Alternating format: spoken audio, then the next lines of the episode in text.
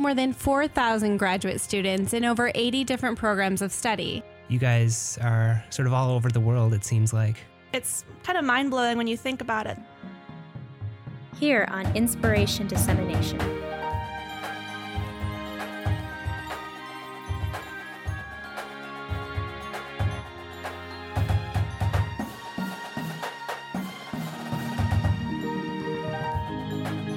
There's actually photographs of this data set stretching over a much longer period of time.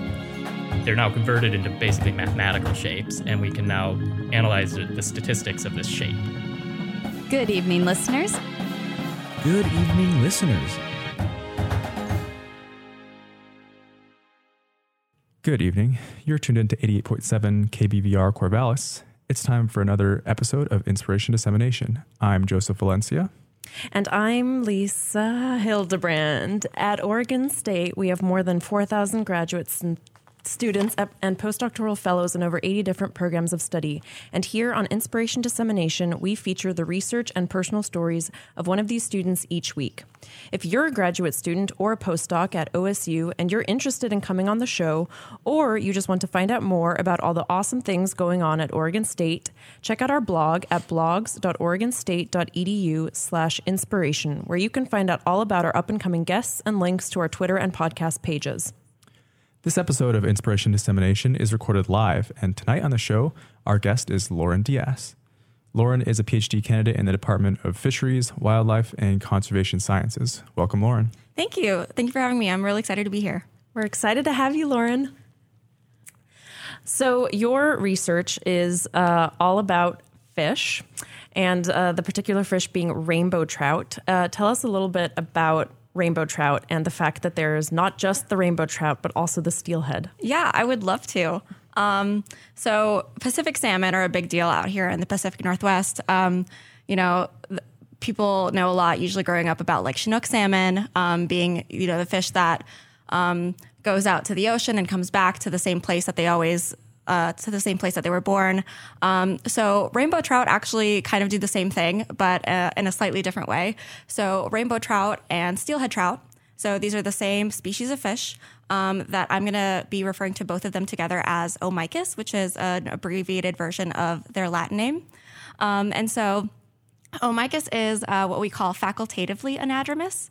So um, they are species that can either go out to the ocean and come back similar to other species of salmon, or they can hang out in freshwater year round, which is what people usually think of as rainbow trout. So, if these are the same species, um, what are some of the characteristics that visually, at least, would distinguish these two forms? So, um, rainbow trout tend to be a lot smaller um, as adults than steelhead. That's kind of part of the uh, reason that there are these two uh, life history strategies that are operating um, either in the same populations or same metapopulations.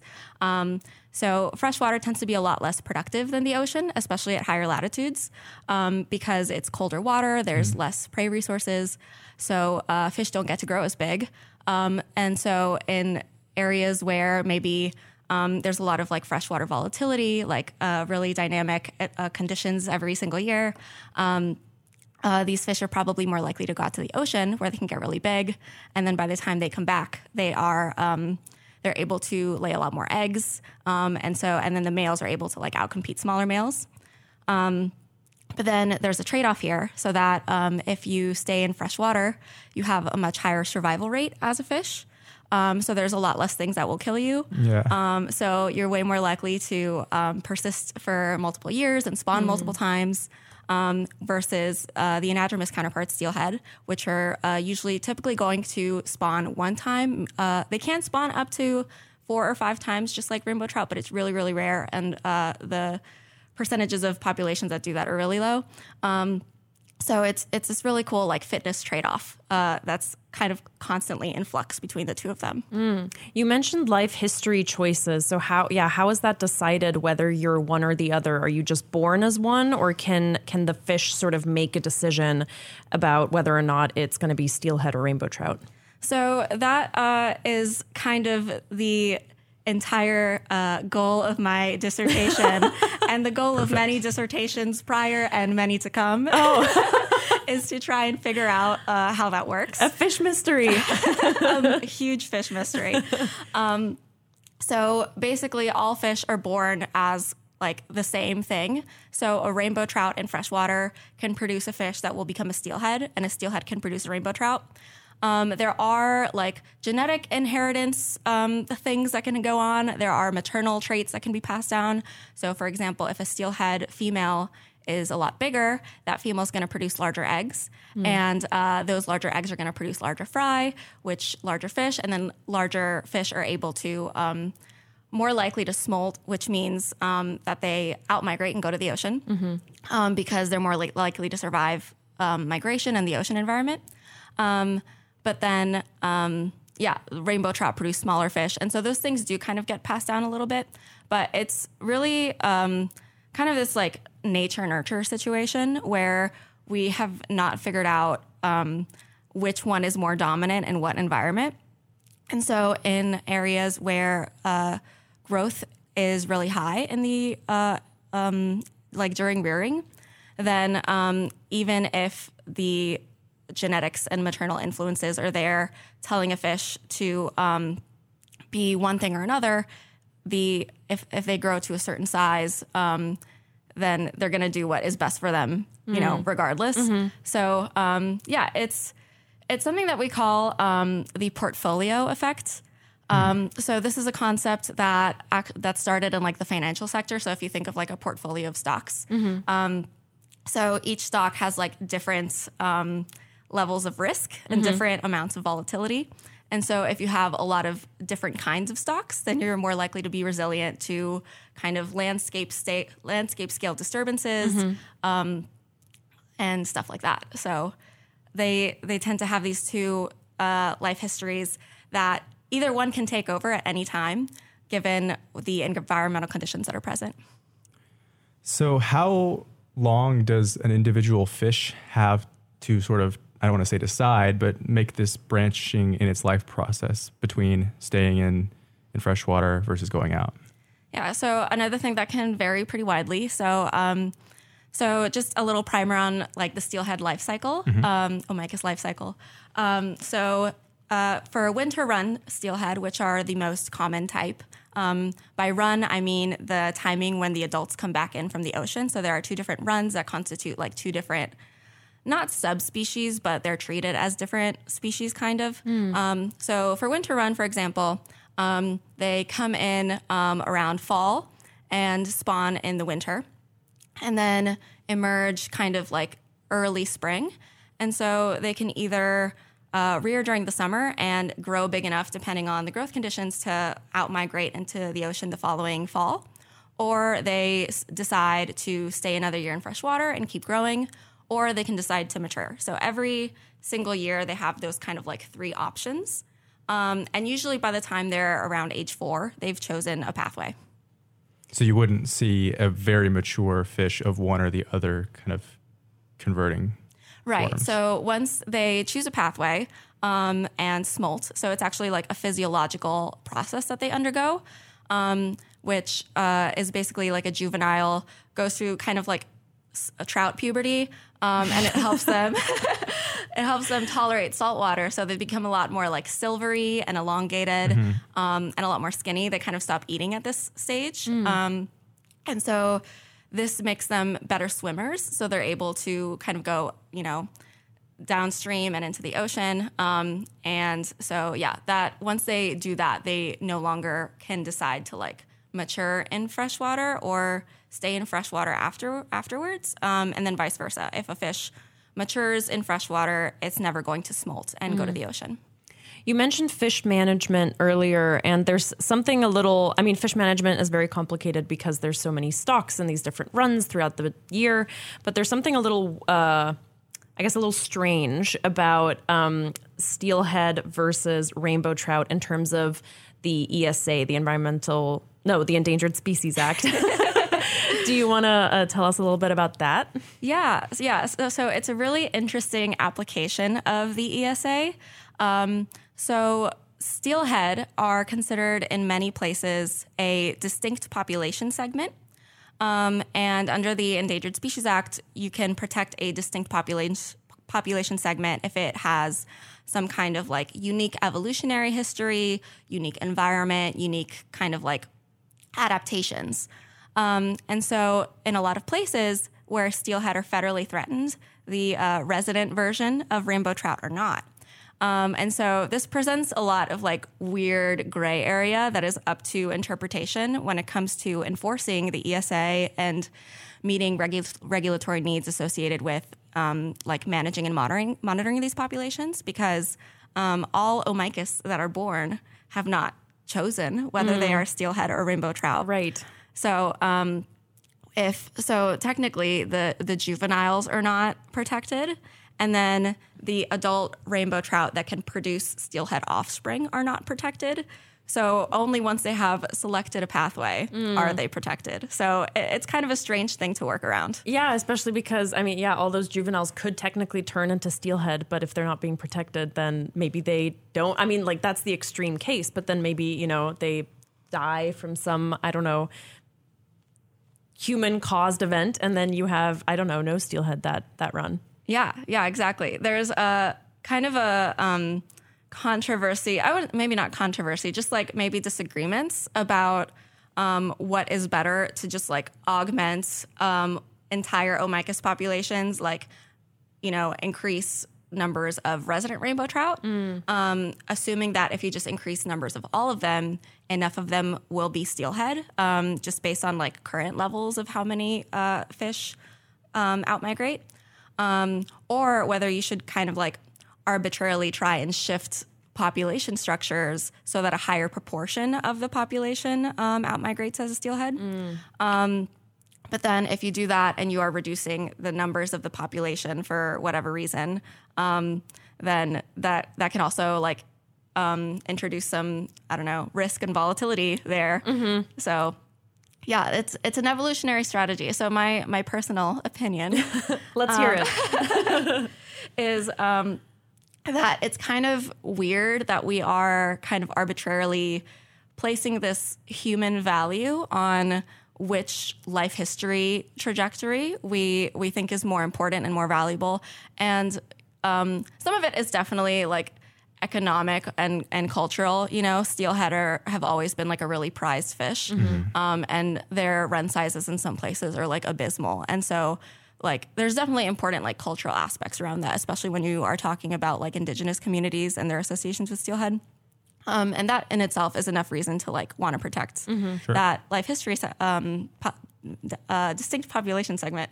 Um, but if a population um, at least the way i kind of see it after several years of you know studying all of these things if a population has shifted to to resident rainbow trout it seems like they're doing that because that's the most advantageous way to exist in that environment. Um, so it really just comes down to what have we done to the environment that has led to these shifts, um, rather than trying to yeah arbitrarily kind of like boost one at the expense of the other. And so, how much do we know about what the historical balance between those two subpopulations was? And is that how policy is being made? Is just to like kind of keep the status quo of before? Yeah, so we know very little about um, what these uh, what these populations were like uh, pre, you know, Western expansion um, when we started actually documenting these things in like a Western way. Um, but it's uh, thought based on just like evolutionary history of salmonids as a whole that um, they kind of exist in this metapopulation mosaic across the entire landscape. So um, O. mykiss also have like the broadest range of any Pacific salmonid. So they go all the way from Baja California um, up through the Pacific Rim into northeastern Russia. Wow. So that's like a lot of different environments. Um, so you have What a a lot temperature of temperature difference just Yeah. to start out with, right? yeah. yeah. So you have, you know, southwestern desert, you have Mediterranean, California climates, you have glaciers, you know, all of that together. And so in all of these places, there's going to be like mosaics uh, and different distributions of, of different life histories um, that were um, that have adapted to that particular environment. Um, and so, yeah, it's kind of just like a way to to ensure that no matter where you are, if there's like massive disturbances, then there will always be kind of like an insurance policy piece of the population left over. So, um, in places with access to the ocean, um, it is assumed at this point that both existed kind of in flux uh, for most of the time. Um, there are red band trout, which are a subspecies of rainbow trout that are only resident.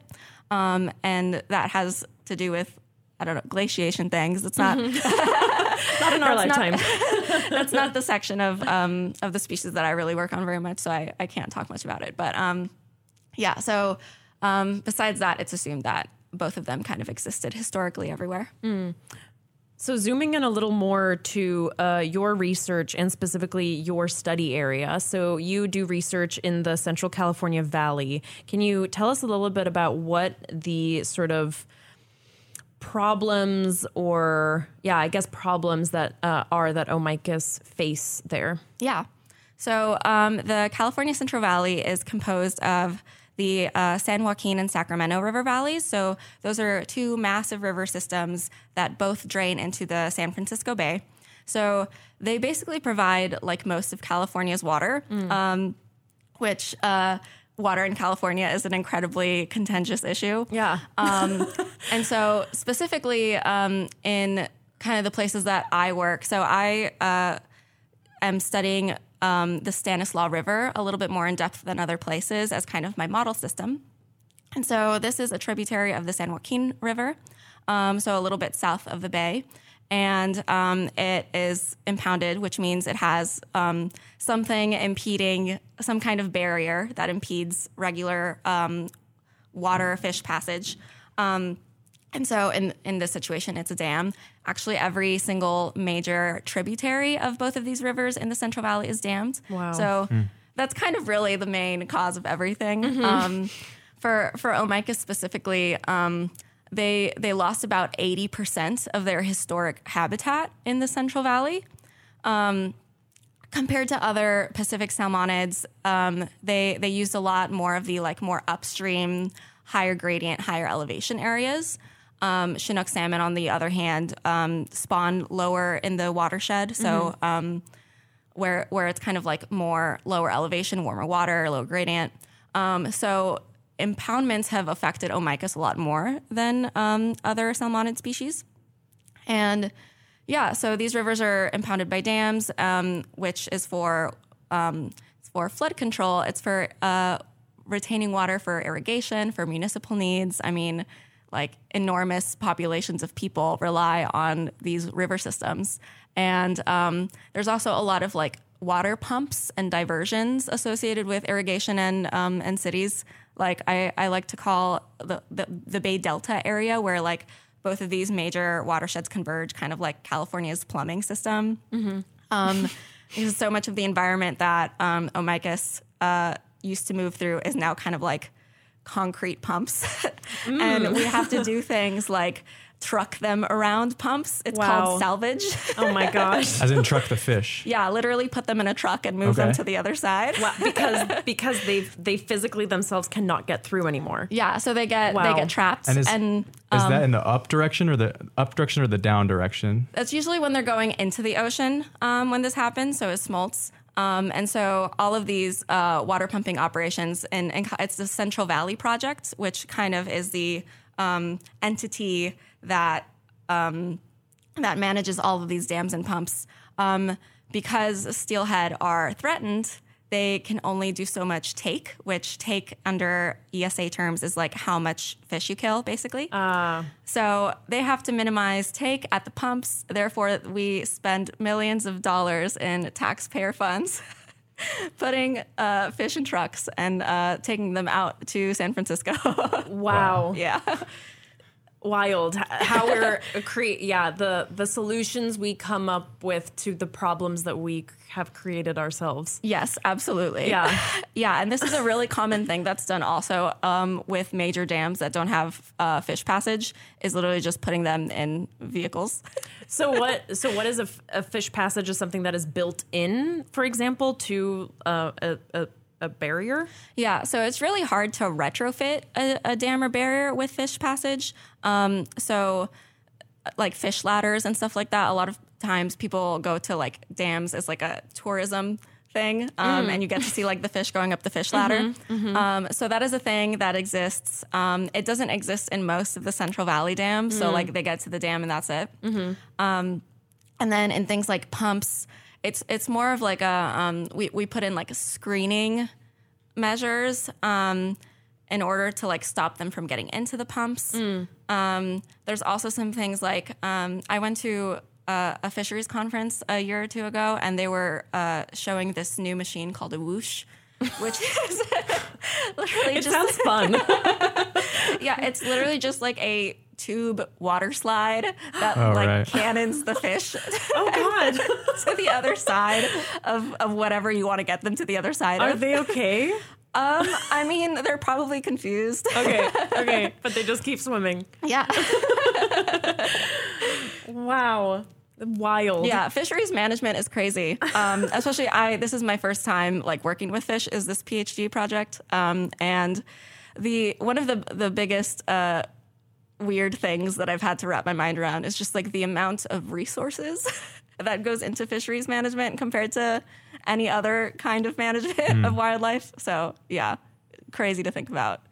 So lots of difficulties and barriers for the fish themselves. Um, what are what are kind of the challenges for you as a researcher in uh, understanding what's going on in these complex water networks? Yeah. So um, when I when I took on this position, I was kind of like a little bit naive, thinking, oh, like I'm going to be studying rainbow trout. Like there's nothing left to study for rainbow trout. That's like the most common game fish. Like rainbow trout have been introduced to pretty much like every country in the world uh, for sport fishing and you know farms.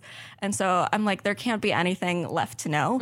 Um, but uh, yeah, newsflash to me uh, that we actually know so little, and they're so hard to study, and there's so much uncertainty around every single like parameter in a population that we're trying to understand. So by parameter, I mean like survival rates, um, recruitment rates, so Mm. like birth and immigration rates and stuff like that. Like it seems simple, but it's actually so so difficult to put a number on those things.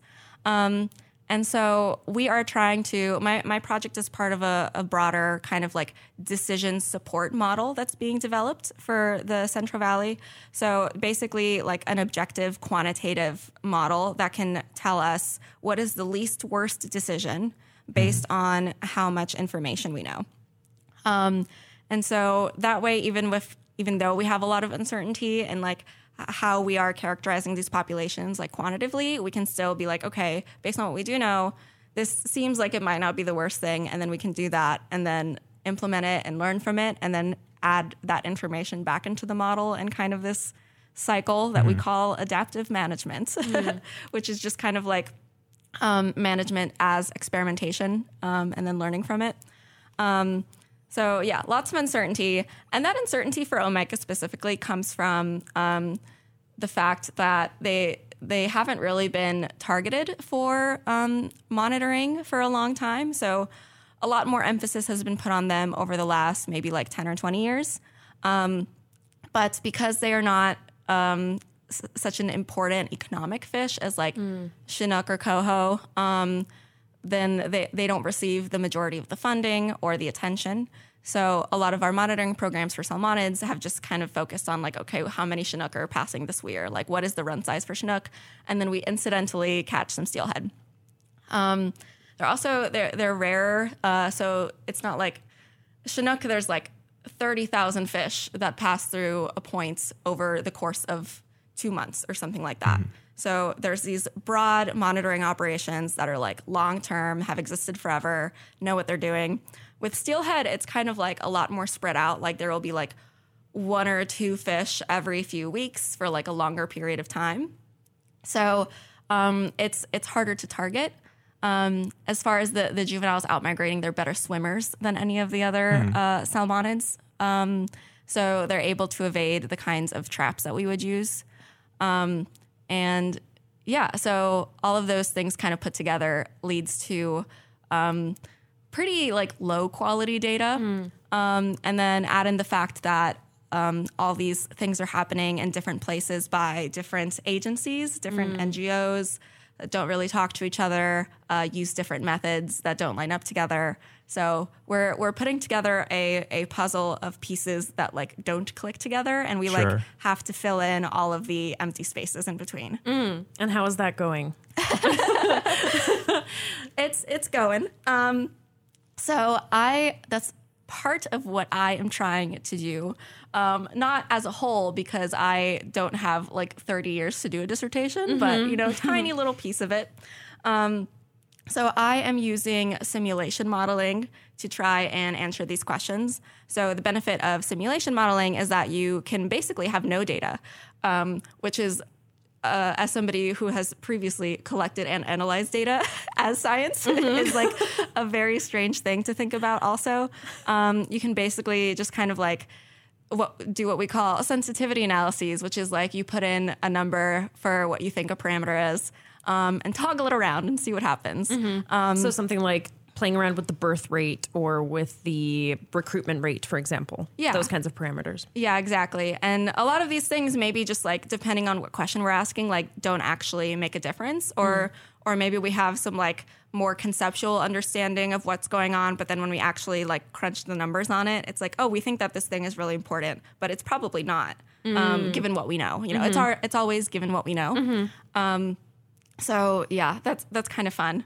Um, and so to do that, I, I'm creating what we call an individual based model, which is basically um, so this is Trout Sims is what's happening. Um, my my dissertation is uh, is a trout video game, um, glorified trout video game. Nice. Um, and so I am basically creating this world um, based on real based on um, actual like depth and velocity and discharge measurements of the of these river segments, um, creating the world that the fish are um, interacting with. So they are selecting habitat based on like how much prey there is and like metabolism and swim speed and like evading bigger fish. And if there's already bigger fish in this patch, they can't be in this patch, so they go to the next patch. And so that way, you're you're putting together um, like the tiny pieces of individual behavior Mhm. and um, getting kind of broader scale patterns from it Mhm. instead of just like thinking that we know what the patterns are because it's become abundantly clear that we we don't. um, so so trying to to get it at it from the other end of like when we put all these pieces together, given you know we we understand how like prey influences growth rate. So Mhm. like those things kind of like um, come together and can probably tell us a more accurate story than if we were trying to like put our put our own ideas of like what is happening into the system. hmm And then on top of that, do you have things built in the simulation that's like there's a huge dam or there's a I don't know truck that picks up the fish and things like like are those things also built into your simulations?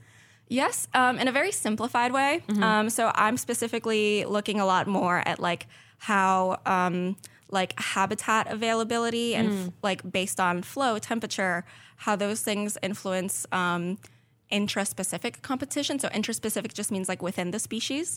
So competition between like bigger rainbow trout and smaller rainbow trout. Um, how changing the availability of those things influences the growth rates um, and like uh, scales up to population structure. Um, I am going to be manipulating things like um, flow at different times of year. So, um, starting off with flow that is just like um, like the actual flow of the Stanislaus River, which is um, a managed river, so it's based on you know dam releases and stuff like that. Um, and then I'm also comparing that to a nearby river um, called the Calaveras, which is the only undammed river in the Central Valley, and kind of seeing if like okay, if flow was more like this, how would Mm. that change habitat availability? How would that then influence their growth rates and Mhm. um, eventual migration pathways? Mm-hmm. Because what kind of can you talk us through a little um, of the like environmental conditions that are optimal to like these early stages of O. mykiss? Like what kind of flows do they prefer? What kind of temperatures? Um, So- is, what do we know? Yeah. So the conditions that they kind of evolved with um, are so basically like so in a hydrograph, which is basically like how we visualize flow over time. Um, that you see peaks associated with winter precipitation and uh, spring snowmelt. So that's Mhm. when rivers are highest. Mhm. Um, and then there's going to be summer base flow, which is um, when there is uh, potentially drought conditions. In California, there's always drought conditions. Yeah. So really low water levels, basically just like um, whatever's like in the groundwater, um, and also higher temperatures. So um, that kind of so so O. mykiss um, evolved with that with with those environmental cues, kind of telling them what would be happening at different times of year. Um, and so now, in a lot of these managed watersheds, we we have like flattened the hydrograph, is what we call it, where like our peak winter flows are lower and our base summer flows are higher. Um, and there's a lot of reasons for that. Um, there's you know environmental there's like water quality issues especially with higher temperatures associated with climate change um, everything is connected Yeah. And you know also for recreation which was like an interesting thing to learn that we like keep flows high over the summer for like rafting um, oh yeah. I mean, I like to float in rivers. Yeah. yeah. I, I don't like having to lift my butt up to avoid Yeah. rocks and stuff. yeah and in order to keep water quality like safe for people and dogs and stuff downstream so we we do have to for human needs like manage um, how much water is being released and so that that creates a lot more of a stable annual environment which um, it, it's hypothesized that the like homogenizing that like hydroclimates that they experience year round has kind of also like homogenized their life history diversity because there's there hasn't been a need for like reacting to dynamic conditions. Meaning that we're seeing more of what? So, in a lot of these, um, especially like in the southern extent of the range, so southern central California, um, a lot more populations where um, more fish are becoming rainbow trout and less are becoming steelhead. Um, and so you you go to some of these rivers um, and you are finding like massive rainbow trout um, because also like river is warmer, river's more stable. Um, so they they can grow to the size that they would otherwise if they were to go to the ocean. But if they can do that, you know, at home, Right. why would they go through the risk of migration? Right. Um, and so, yeah, it's basically we, we've made things a little too cozy for them, and it's like hurting their you know resilience and diversity. They're just hibernating for life. yeah. Um, I, I had a question about sort of the deployment of this adaptive loop between your model and like what the policy implications could be. Hmm. Um, so, kind of what are the levers that you could tweak based on the whatever results you get from your model? Like, because certain things aren't directly under your control, like the temperature or stuff like that. So, what are the things that might change the policy based on your model? Yeah, so um, very little is under my control. um, so, yeah, all I can really do is be like, theoretically, if this were to happen, you know, if we shifted like the timing of these flows, um, then we could expect this outcome. Or if we um, added habitat or added connection to the floodplain, um, then it might mitigate the fact that um, we are we can't change the flows. So um, coming up with the different kinds of scenarios um, around that, um, and really at the end of the day, there's like so much that goes into like hy- hydro management um, and like managing these dam operations. And um, because a lot of like for example chinook salmon have like extremely different um, rearing condition needs than O. mykiss. Not extremely different but like different enough. Um, and so a lot of those populations are also ESA listed. So how do you pick one over the other? Sure. Yeah. um, if they need different things. Right. and you can only like press one button. Yeah. So um, yeah, I'm kind of uh, leaving those things to people, people above me, and you know after me. Yeah. being like we, you know, I, we we don't know how just like changing the flow or changing the habitat area changes their growth trajectories. So I don't know what y'all can do with that. Hopefully, someone can do something with that. That's uh, not not my job. Sure. but um, yeah, that's that's really all I can do in, in that situation. And it's still a big piece of the puzzle. So I hope so. yeah. You men- oh, sorry. Go ahead. You mentioned earlier that uh, this is sort of your first time um, studying fish during your PhD. So, how did you come to um, that study, and, and what did you do before that? Yeah. Okay. So, uh, life history moment for me. Both for the fish and for you. yeah, the path that Lauren chose. yes, exactly. Um, so I'm originally from South Florida, um, which um, fun tropical environments with lots of weird reptiles and things. Um, and so I always kind of grew up like. I don't know, being the animal person of my household that like caught the lizards in my backyard. Um, and so uh, ended up going to the University of Florida for uh, wildlife ecology and conservation, like not really knowing what I was going to like specifically do there. I, I had some internships during high school working. One of them was working uh, at a pelican rehab center. One of them was working at a monkey zoo. so like, Wow. like super standard high school that doesn't know what wildlife ecology is. I don't know if that's that standard. Pelicans and monkeys. That sounds so rad. yeah, and my first like real wildlife job was working with snail kites, which is a kind of like wetland raptor um, that eats snails. They're they're interesting. Snail Um, kites. Yes, Oh, okay. You know snail kites? they're very they're like a tropical species, so they only exist in like Florida and then South America. Um, but uh, yeah, through classes and stuff, got really into reptiles and amphibians. Also, it was like kind of like our social group would go herping, which is like the reptile and amphibian version of birding, where you like go out in a tromp around a swamp and look for frogs and drive up and down roads looking for snakes And turn So- over rocks and things like that. Yes. Yeah. my favorite things. I still do that uh, when I go hiking. Um, but yeah, so uh, did all that and got really into herps. Um, so got some jobs working with um, amphibians. So I would do a lot of like surveying for larval amphibians like tadpoles. Um, that led me to my master's, which was working with hellbender salamanders um, at through Clemson University.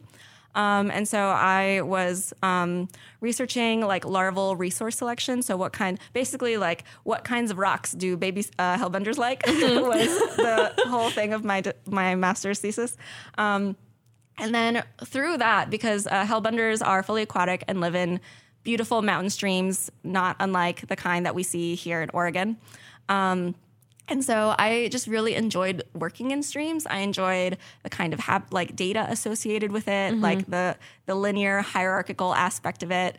Um, and I did a lot of snorkel surveys, and so like getting that like underwater view of everything really like changes your perception. What So What is a snorkel survey? What do you do on them? Um, so very simple, like just like observational survey, um, where you're just like, um, so for Hellbender specifically, we would be like pretty much army crawling up the stream and like flipping rocks, looking for where the larval Hellbenders were. Cool. Um, I have done snorkel surveys for O. mykiss um, down in the Stanislaus, and you basically just like you you go upstream a little bit and then you point yourself downstream and then just float and count fish. And it's like the funnest field work ever. Wow. and these are like clear, cool streams, Yes, right? Ah, yeah. Very that cold. sounds You're in a Good wetsuit. summer Magical. activity sounds like. Yeah. Yeah, I've been trying to organize some like summer river snorkeling for like funsies out here. Yeah. So yeah, we just re- got really into working in rivers and freshwater ecology, stream ecology. Um, and so, uh, in order to be very lucrative in, in that realm, uh, it's it's good to have like a fish thing under your belt because uh, fish are, are a thing that lives in rivers that people care about. so um, and like uh, snorkeling out east in like the Carolinas, there's a lot of like stocked rainbow trout, there's brook trout and stuff. So I was already kind of like into salmonids. Um, so yeah, I was like really excited to uh, do a PhD and on salmonids, and um, yeah, super super different worlds. I, I thought beforehand because I had moved from like birds to herps to you know I had made those transitions that it would be a similar transition, but it was like oh this is a different field. because it's because fish are so like commercially and like economically important and they're so managed. Do you think like Yeah. that's why? Yeah, absolutely. Um, they're just they're they're more a part of like mainstream life. Um, I think. Um, What salamanders are part of mainstream life? I know it's it's horrible. They should be. A quote I wrote down from our pre-interview is you said hellbender salamanders are my personality. so that's how much Lauren loves hellbender salamanders.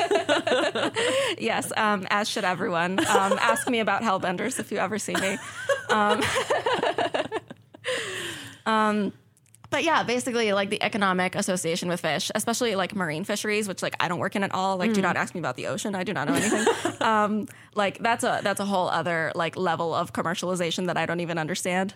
Um, but yeah, like the words of are so different for like how we refer to like animals and populations instead of like it's a lot more associated with like I don't know like yields and production and things like that versus like Sort of oh, like in a step of farming almost, right? yeah, Yeah? yeah, exactly. And especially like we we hatchery raise so many of these fish. Um, so like so many of these populations are like subsidized by hatchery Mm. fish. Um, so we're basically like just pumping out farmed, you know, trout Yeah. and salmon. Yeah, just to keep the populations up. Yeah, Yeah. yeah, and it kind of makes it worse. But we're also stuck in that because we started it and we made it worse, and now we can't leave. We just gotta stay on this train. yeah. Um, so you're here now. You're a fourth year PhD candidate. Where do you sort of see see your future work heading? Um, so I definitely envision myself staying in academia. Um, and so I, I really like teaching, which is something that I've uh, mostly discovered through my mentorship of undergrads through my master's. I had um, some like awesome people that um, they did like little field courses with me and then became my techs, and it was like really fulfilling. So I definitely want to teach, and I, I would like to do research kind of at a at a smaller scale. So like teaching undergrads how to do research, do like small projects with undergrads. Um, I used to think that I wanted to do the like greater, you know, R1 research professor uh, life. But I think I had never really been to a school quite as big and intimidating as OSU. Yeah. so uh, after kind of seeing what that's like here, I'm like, I, uh, I don't know. Yeah. Being a professor at an R1. Oh, yeah. uh, yeah. yeah. A lot of grants, right? Yeah, And like just the amount of money and accounting. Um, Yeah. I feel like it would, um, at least for me and what I want for myself, I feel like it would take away from like the reason I have done all of this, um, which is just that I like ecology and like to be a nerd about it and like to share being a nerd about it. So yeah, Yeah. And to float downstream. yeah, it's Yeah. my favorite thing. Well, as we're sort of trying to um, bring the podcast to a close, that brings us to um, a one of our traditions that we always ask about, which is um, what is your favorite part of your research? Um, my favorite part of my research, which I don't think it's like specific to my research, I think it's just like part of research in general, is just like solving little puzzles. Um, like the problem solving aspect of it is like really satisfying. And, you know, sometimes I wish that there would be a step that did not require problem solving. it feels like every new step requires problem solving. Um, but it is just like so fun to like tinker with something that is unknown and like try and figure it out um, and and see where you can get with it. So yeah, that's just like can be so frustrating, but also like so fulfilling, and you know makes you feel good about yourself when you get it. Uh, yeah. The problem solving. Sometimes it's fun. Sometimes you just want to skip it all. Sometimes it's like someone please solve my problem. Please, someone have answered my question already on Google. Um, the second tradition that we have on the show is that we ask you to give a piece of advice, um, and uh, that can be to anyone of your choosing. So tell us who this is for and what it is.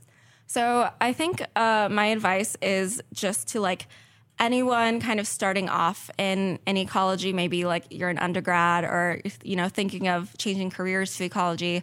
Um, I think a lot of people get kind of like uh, tunnel visioned into like, oh, I like this thing and this is what I'm going to do always. And this is the only thing I'm ever going to study. Um, but and, and a lot of people like that works out really well for like people who have like only studied birds their entire life or like there there's a lot of like kind of pigeonholing yourself into like a taxa um, that happens in this field and so I've had a very different experience where I have kind of moved around a lot and kind of like gone with the flow of um, studying different things. And I feel like it has really like it, it has made me realize that you like you don't really know what you're going to like until you do it. Um, and so it's just it's so valuable to like dip your toe in different things. Um, and you you never know like what will be applied from like one thing to the other. And if like you with that specific uh, variable experience don't come in and make those connections like who else will um, and so yeah sometimes I, I feel like it, it's good to to diversify a little bit more than than we do I think that's great advice. Cool. So the last tradition we have is that you got to choose your outro song. So um, I'm so want, excited for it. perfect. do you want to tell us a little bit about what you chose and and why? Uh, sure. Yeah, I chose Hurricanes by uh, Rina Sawayama. Um, not for any like a deep reason, just because I think she's awesome, and I feel like whenever I mention her, people don't know that she exists. Um, and it's just a very good kind of like feel good, punchy song. So yeah, Good way to end the week. Bring us into Monday. yeah. I could have been pretty basic and chosen a Taylor Swift song, but I needed to defy expectations. So. Um, Lauren, it has been so much fun having you on. Uh, I think both Joseph and I have learned a lot. One thing that fish get trucked around. Trucked dams, around. You That gotta look is- around for those. is wild. I'm gonna think about that for a long time. Luxury uh, limos for these for Yeah, these fish. I'm gonna look Humvees or something. Yeah, I, I hope to see it one day, and I'll report back. Oh, you've never seen it? No, I oh, just know it Okay. occurs. okay, you, you've got to you've got to get down to one of those dams. All right. Well, thank you very much for being on the show. And with that, we will go into your song. Yeah, thank you so much. April